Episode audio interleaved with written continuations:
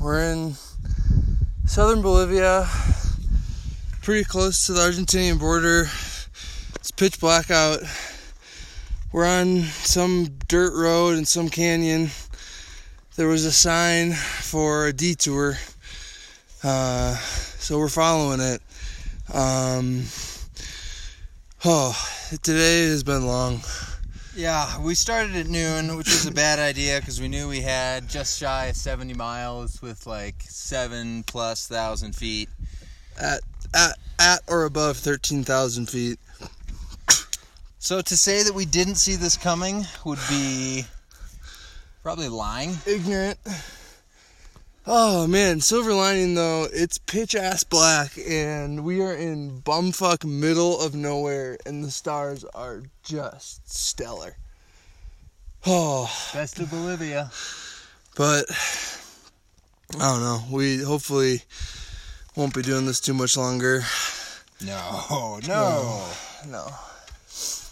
But one of our biggest oopsies so far. Yeah, or just a new experience. You know, we haven't really done much night riding. Ten, ten months in, we decided to give it a shot. Yeah.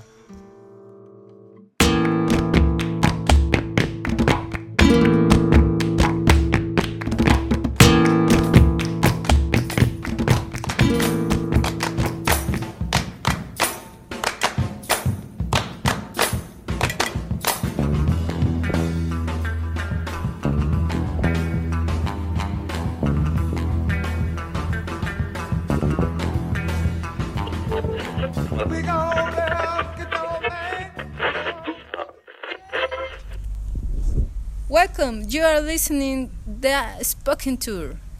Bienvenidos, están escuchando The Spoken Tour. Bienvenue, vous êtes en train d'écouter The Spoken Tour.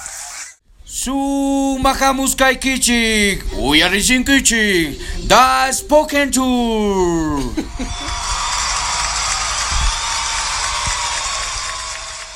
Ho ho, wow. Thank you guys. That is without a doubt the best welcome we've gotten to any of our 17 episodes here. The most gracious round of applause we've received from our traveling live audience that goes with us everywhere on the spoken tour.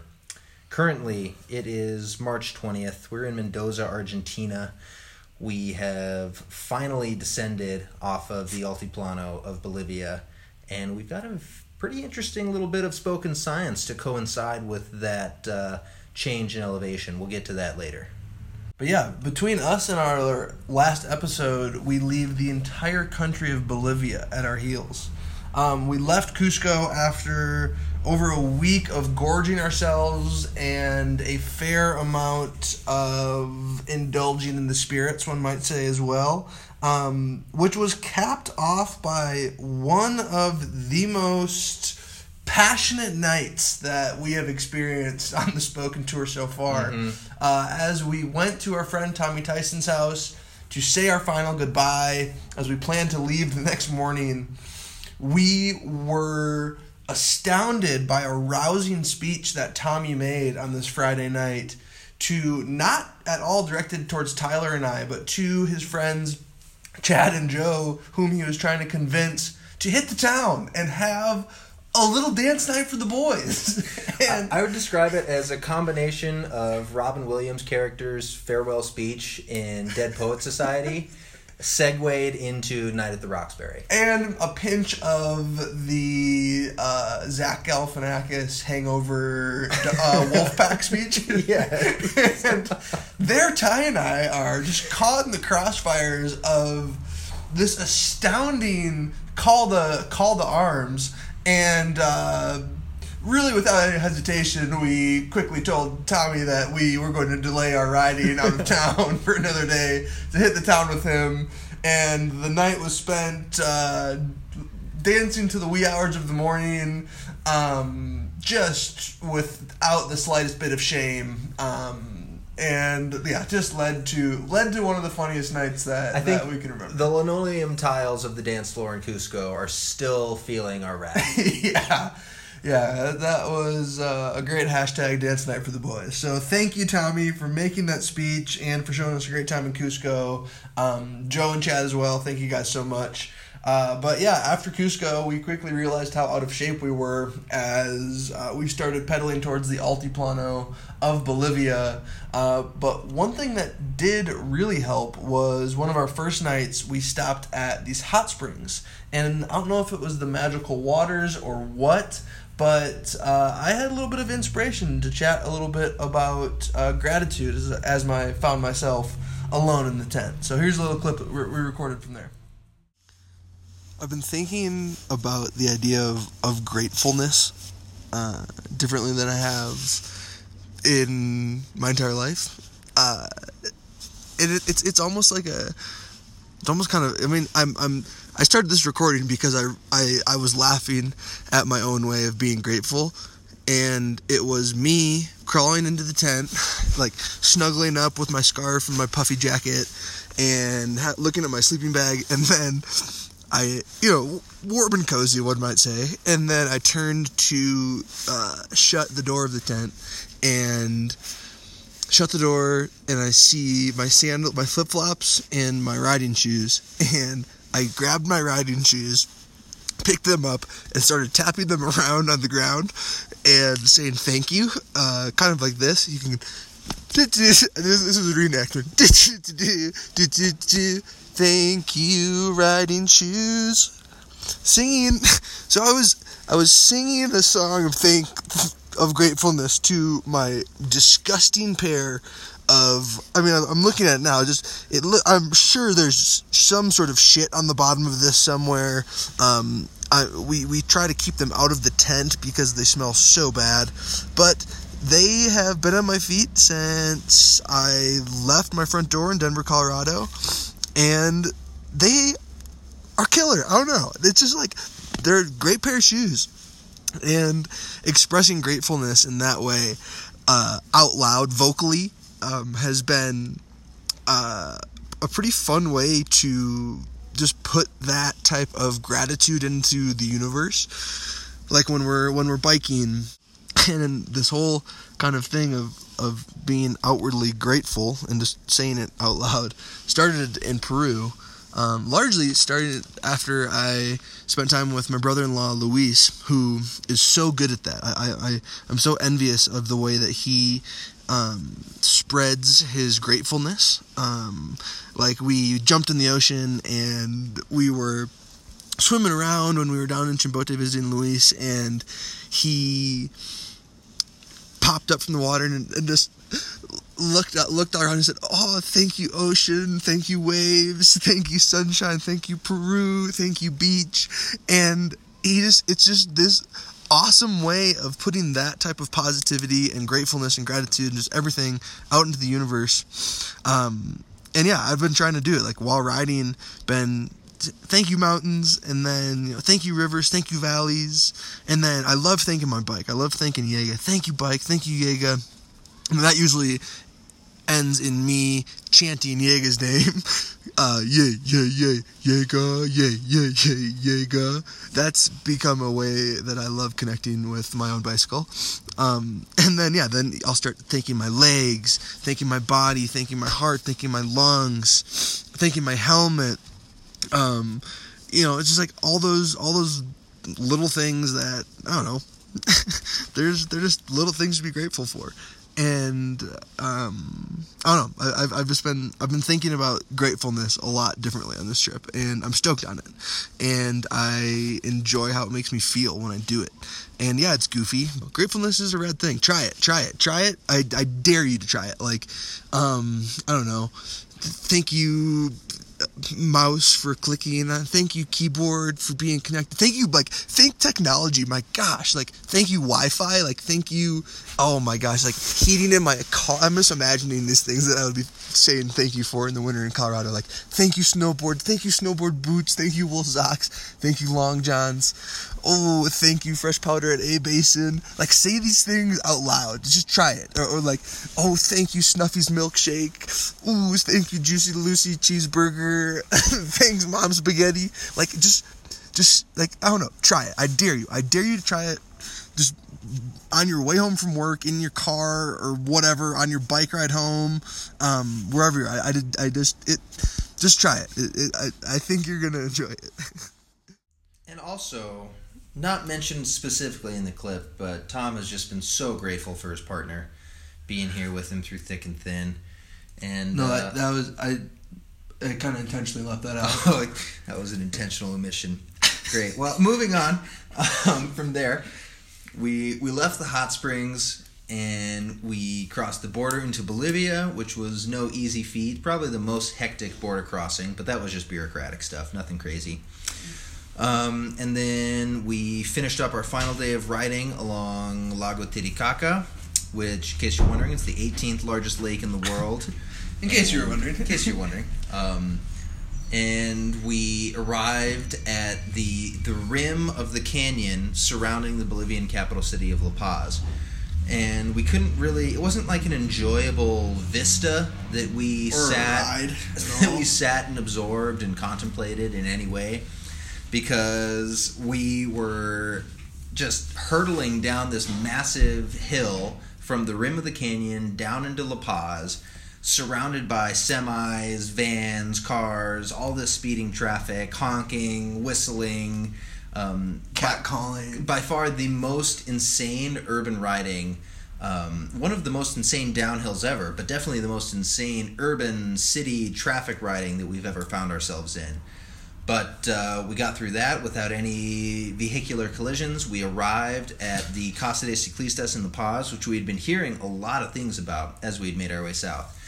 And uh, really, we, Casa de Ciclistas in general, we've been hearing about. We've pretty much had, pretty much had connections in every city, every ma- they tend to be in more or less major cities, and we've had connections in most of the major cities that a lot of the other noteworthy Casas have been in. Uh, and really, what Casa de Ciclistas are are kind of more or less really only known in the bicycle touring community, but they're places that are either completely free or you pay a tiny little fee to spend the night, uh, and it's more or less just like a safe house for cyclists that you can go spend a night at, spend 10 nights at, spend two months at. Um, and we spent, what, how many nights? Four five ish nights? I think two full days and three nights Okay. at La Paz. Um, and uh, so yeah, the Casa de Ciclista in La Paz, uh, we were able to. It's been run by the same guy, uh, Christian, um, since its inception in 2009, and since he opened his doors to cyclists in 2009. He has had over 2,000 cyclists stay at his house. So you can imagine that uh, inherently there's just a undeniable aspect of chaos to this man's life by allowing literally thousands of strangers um, through the doors of his house. And we spent a couple days immersed in this undeniable chaos in Christian's house, uh, cleaning the bikes, getting new supplies, getting geared up, ready to go for southern Bolivia. And then we left out into the Altiplano and made our way towards one of our biggest kind of landmark destinations that we had been most excited about was visiting the uh, the biggest salt flats in the world. and uh, unexpectedly we we we had we had an encounter that that uh, well we haven't really experienced anything quite like this thus far um, and we'll we'll let the story tell itself so Hello, this is Kathleen Hooper, and I am one of Tommy and Tyler's friends from DU. Six years ago, I studied abroad on the South Island of New Zealand, and six years later, my crazy friend Aubrey Mabel convinced me to go back and not only go back and travel and visit, but run a half Ironman. A 1.2 mile swim, a 56 mile bike ride, and a 13.1 mile run. And as Kathleen was towing the starting line of this Ironman race halfway across the world, we were blasting down the Bolivian Altiplano, finding our way to the town of Colchani, where we were going to load up on dinner supplies and head out into the barren wasteland of the Salar de Uyuni. as we pulled out from the store with bags full of food and bottles full of water we noticed that we had a furry friend on our tails So throughout the bike ride, I started talking to people. And I mean, not people who were riding next to me, because most of them were flying past. And I had to just enjoy my surroundings, take a look around, breathe in the landscape, say hey to some cows, sing a song. That's what I needed to do to get me through. Um, so, like I said, I was having conversations with friends. People were riding by, probably thinking, What is this girl doing? She's kind of nuts. She's talking to herself. I mean, yeah, you go crazy when you're running a half Ironman, but like, come on, girl, get it together. But I was having conversations with loved ones and people that I cared about. Two of those were Tommy and Tyler. And I I remember having this conversation out loud during the stretch of miles that I was really struggling. And I thought, guys, hey, it's Kat. Uh, I am having a tough time here. I'm like 35 miles in. I've got quite a long way to go. A guy just passed me and said, You got it, girl, nearly there. Only 40k to go. And I just thought, Oh my God, this is so hard. Um, but then I thought about you guys, and you're doing this every single day, riding your bikes for hundreds of miles. And I just want to shout out to you and let you know how much I'm thinking about you and how much I care about you guys and absolutely love what you're doing. And I'm sending all the love from New Zealand. And it was just cool to be across the world and sending these positive vibes and love and support and effort. And I, I literally, I remember thinking or saying out loud, um, I wonder what you guys are doing today. What roads are you on? Well, we weren't exactly on roads as you would traditionally call them. We were making our way into arguably the biggest nowheresville in all of South America. And right around the time that Kat was starting to have these phantom conversations in the middle of her struggle fest during the 56 mile bike ride, we were making camp and realized that the dog that had followed us out to the salt flats was still hanging around, nuzzling at our tent, getting cozy with our bikes. And uh, as we're sitting there eating our dinner of goulash out of a pot, uh, Ralph, who we had come to name the dog, I am staring at this pup, kind of half crazily myself, talking to Ty, saying that I know this dog is someone we know. Who is it? So I start calling it all sorts of names of our friends, of our family, just to see if we'll get a reaction.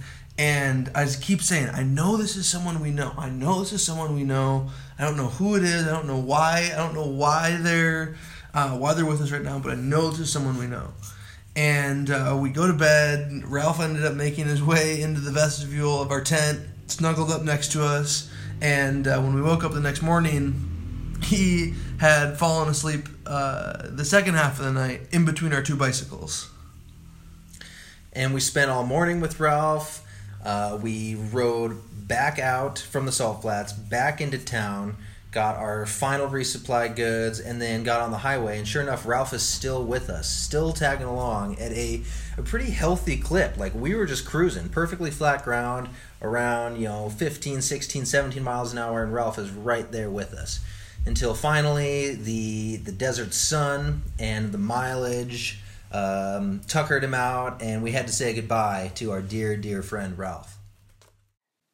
And with that, I finished the 56 miles and uh, went on to run 13.1 and then some. And uh, I felt I felt Tommy and Tyler with me so much. So thank you guys for for being a part of my journey. And little did I know, I was a part of yours.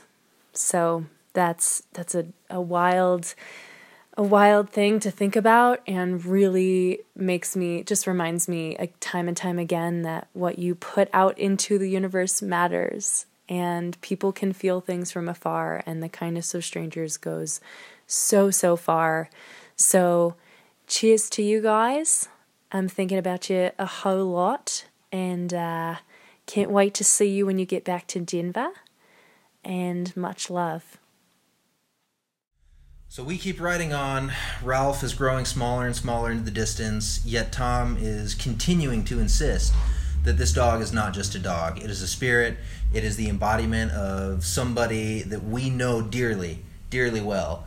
And I'm just kind of going along with him. Um, it's a cool idea, as quirky as it sounds. I dig what he's trying to get at, but I have no idea who this dog could possibly be. Neither one of us does. It wasn't until a couple later, a couple days later, that uh, the full extent of the connection came to be realized. Yeah, this was where the things got really weird. Uh, Kathleen, we received a message from her out of the blue uh, describing this comical conversation that she had out loud during the middle of her Ironman race directly to Ty and I both. And immediately I got this shit eating grin on my face because I knew that the time of her race coincided directly um, with the time that we spent on the salt flats hanging out with Ralph. And so we then went on to explain to Kathleen this ridiculous story, which she uh, totally understood being both having this ounce of craziness that drives people to do things like run half Ironmans or ride your bike 15,000 miles across the world. Um, but yeah, just one of those connections that. Uh, it, it, one of those moments that was was almost just uh, definitely one of the crazier, like more like Ty was saying, more psychotic uh, moments of the trip. But one of those things that just proved themselves in a way that possibly fully maybe we will only ever understand. But at the same time, like Kathleen was saying, um, that idea of putting energy out into the into the world and um, directing good and directing positivity towards people um, can often be picked up mm-hmm. in the best, most bizarre ways you could ever imagine. And having the, the self confidence to admit your psychosis and your quirkiness, but not caring because you know that the good energy you're putting out is getting picked up by someone, even if they're on the other side of the globe. Somebody's going to feel it. Somebody is going to appreciate those good vibrations. And we were fortunate enough to be the recipients of Kathleen's good vibes on that particular day. So thank you very much, Kathleen. Congratulations on such a badass accomplishment. Um, and we are also anxiously looking forward to reuniting and sharing some memories in person when we get back to Denver. Or we could just keep this crazy telekinetic thing going on. Who knows? Maybe we've got superpowers. And speaking of telekinesis and superpowers and other hard provable sciences along those lines, we, uh, during our journeys at the higher altitudes of the Altiplano, we continuously came into confrontation with this really challenging scientific question of what the hell happens to water when you're at altitude and why does our shit not boil when we're trying to cook dinner? Why am I sitting here again after a half hour cold as shit trying to cook a crappy ass dinner of pasta and tuna and the freaking water's not boiling? So after dealing with this for so long and knowing that the scientific truth behind it was far beyond our comprehension abilities, we decided to call in, phone a friend, um, the smartest professional scientist that we know personally, none other than Berg Bergen Josem, who you might remember from episode one. I believe we recorded from his bedroom. Yes, yes, we did. Hey there, buddies.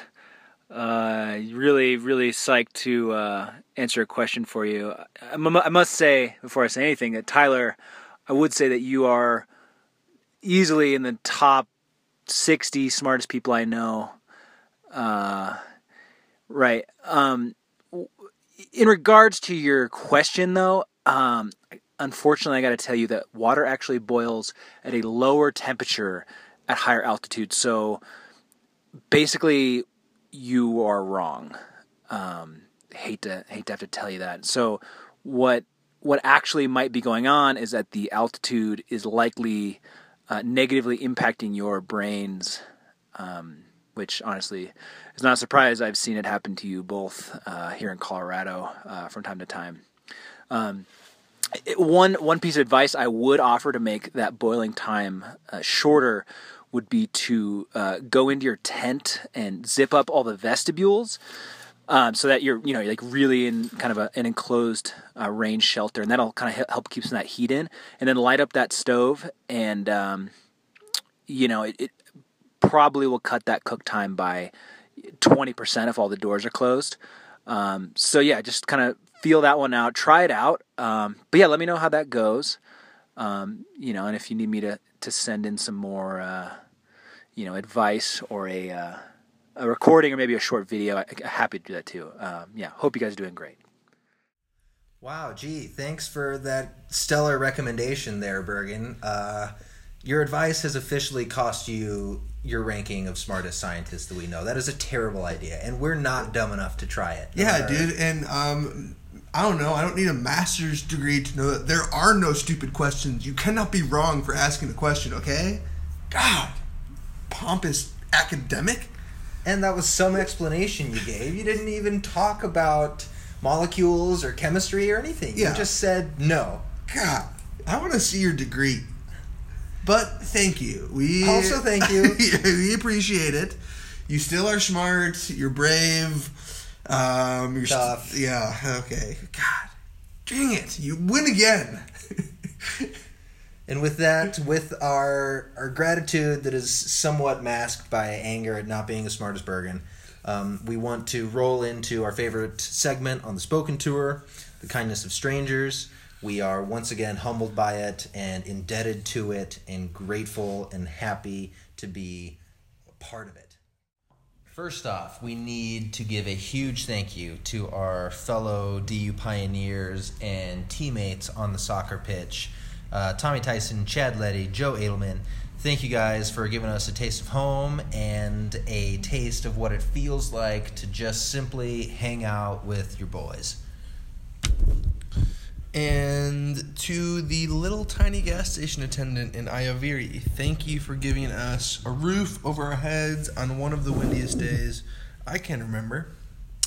Leaving Ayaviri, we met uh, the first pair of cycle tourists that were not either a married couple, uh, an engaged couple, a boyfriend and girlfriend, or any other combination of Loosely lit lovers. loving interests. Um, we met two Colombians who were like almost 70 years old. And they were just out there, a couple of buds, touring around South America, and we got really excited when we met them. So thank you guys for giving us some good old fashioned bud stoke. To the Juliaca Casa de Ciclistas, thank you very much for giving us a spot to stay on a cold, cold, rainy night.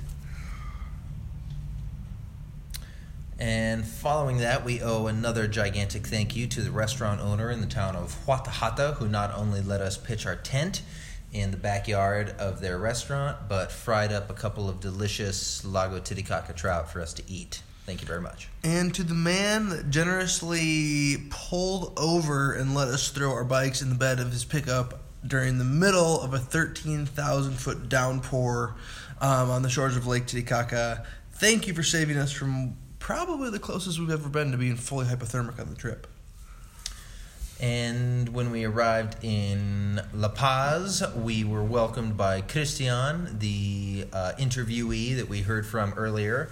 And we owe a huge thank you to Christian for opening his doors to not only us, but the thousands of other cyclists that he's welcomed to the La Paz Casa de Ciclistas. Thank you, Christian.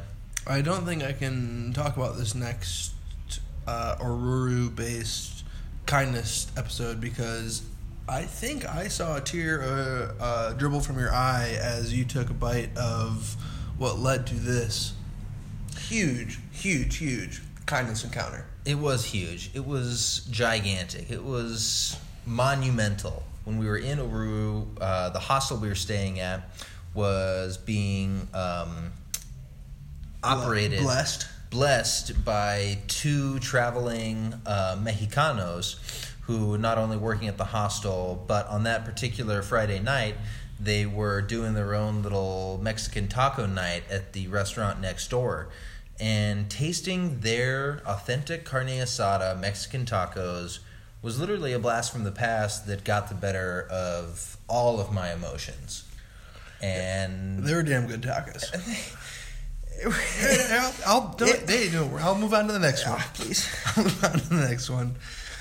Um, to the hostel owner in Challapata, um, thank you for giving us, um, I think, a spoon and a butter knife after uh, we had proceeded to completely shatter five of our tire levers um, earlier in that one single day. Uh, it should be noted we have since I have since learned how to uh, change my tires. So don't worry Only about took that. only took twelve thousand miles. only took five tire levers. Um, thank you to our host in the town of Atocha in southern Bolivia, um, Chiki and his uh, cousin Limber and their friend Eduard. Um, you guys were a great crew to hang out with, and we really enjoyed our time in Atocha. So thank you so much. And to the friendly cu- uh, crew at the YPF gas station on our first night in Argentina. Thank you so much for finding the space next to your bulldozer for uh, a spot for our tent. And then the following day, um, thank you to the random motorcyclist who gave my buddy a, a lift on a particularly difficult stretch of dirt road on our way uh, down south towards Salta. I, Tom, I think you had a bit of a, a challenge on, that, on that skitch. yeah, a motorcycle dude uh, pulled up next to me, patted his shoulder, told me the uh, to latch on. Um, as I proceeded to skitch on his motorbike, um, it led to one of the biggest falls I've had on the trip.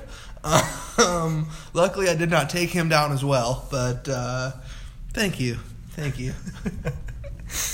Uh, and then after surviving the fall, we pulled into Salta, we caught a bus, we pulled into Mendoza, and here in Mendoza, we owe a gigantic thank you to our Warm Showers host, Daniel, for letting us crash, for taking us out to uh, Argentinian steakhouse, letting us taste his Argentinian wine, just being one of the most generous and outgoing and fun loving hosts that we've had anywhere of the trip so far. And to the two other cyclists staying here, Roberto from Italia and Mauricio from Mexico, thank you for all the info you've given us on uh, Patagonia from north to south. We greatly appreci- appreciate it. And finally, although they're not strangers to us, we owe them a gigantic thank you for the generosity they've shown both in spirit and in cold hard dollars. We're talking about, of course, our Spoke Nators, the members of Spoke Nation who have actually gone out of their way to make some Spoke Nations to the two of us.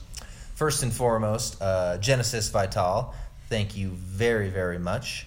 Secondly, to our uh, good friend, Denver Pioneer and D teammate uh, Aaron, who is on her way to becoming the world's best physician's assistant and probably hardest sending physician's assistant that, that anybody's ever seen. Easily.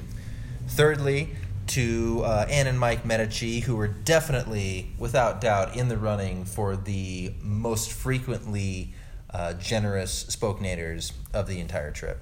Fourthly, to our good friend, good good friend, and Zona native, uh, Cameron, Cameron Tanita, everybody, give it up for Cameron. Sorry, I can't. You deserve a better applause than that, but it's been a long day for us. So all we want to say is thank you, thank you, thank you, thank you, thank you, and congrats on the engagement. We are very happy for you and Rob. Um, looking forward to that wedding 2019. Everybody mark your calendars. And I think that just about wraps it up here on episode 17 of the Spoken Tour. You guys, we are getting pretty close to the end. We don't know how many episodes um, remain in this anthology of podcast history. Yeah, it seems So- as if for some reason the the cadence at which these episodes are being released tends to grow larger. Uh, the space in between, the further south we go. It's not something we can control. We're in a new hemisphere. We did not plan for this. Um, but yeah, we don't have many of these epis left. So if you have any questions, comments, concerns, um, send them to us. We would love to answer your questions. Um, if you can, use the voice memo app on your phone, assuming most of you have iPhones. I know I probably shouldn't do this, but most of you do. And uh, send us an email to thespokentour at gmail.com with those questions, with those comments, with those concerns, whatever they are. We would love to field them. As weird as your questions may be, like um, Ty's aunt wondering, where do you buy your toothpaste? at the store. A normal. Don't just- give it away, dude. sorry, sorry. You'll find out next episode. Yeah. um, uh, yeah, whatever it is, send them send them our way. Um, as we start braving the Antarctic winter that is blowing our way. Um, as your days become longer, ours become shorter. As your days become warmer, ours become colder. Whoa, that is heady. Yeah, that was. I just came up with that on the spot. Oh my god, got me got me sweating in my booties over here. Yeah, yeah. It might be the dos litros de cerveza that we just be, be, bebimos. That's creative juices for the spoken tour here. And folks, with that, we want to say uh, muchas gracias and adios until la próxima vez. Yeah. Toodaloo. Ciao. Two, three, four.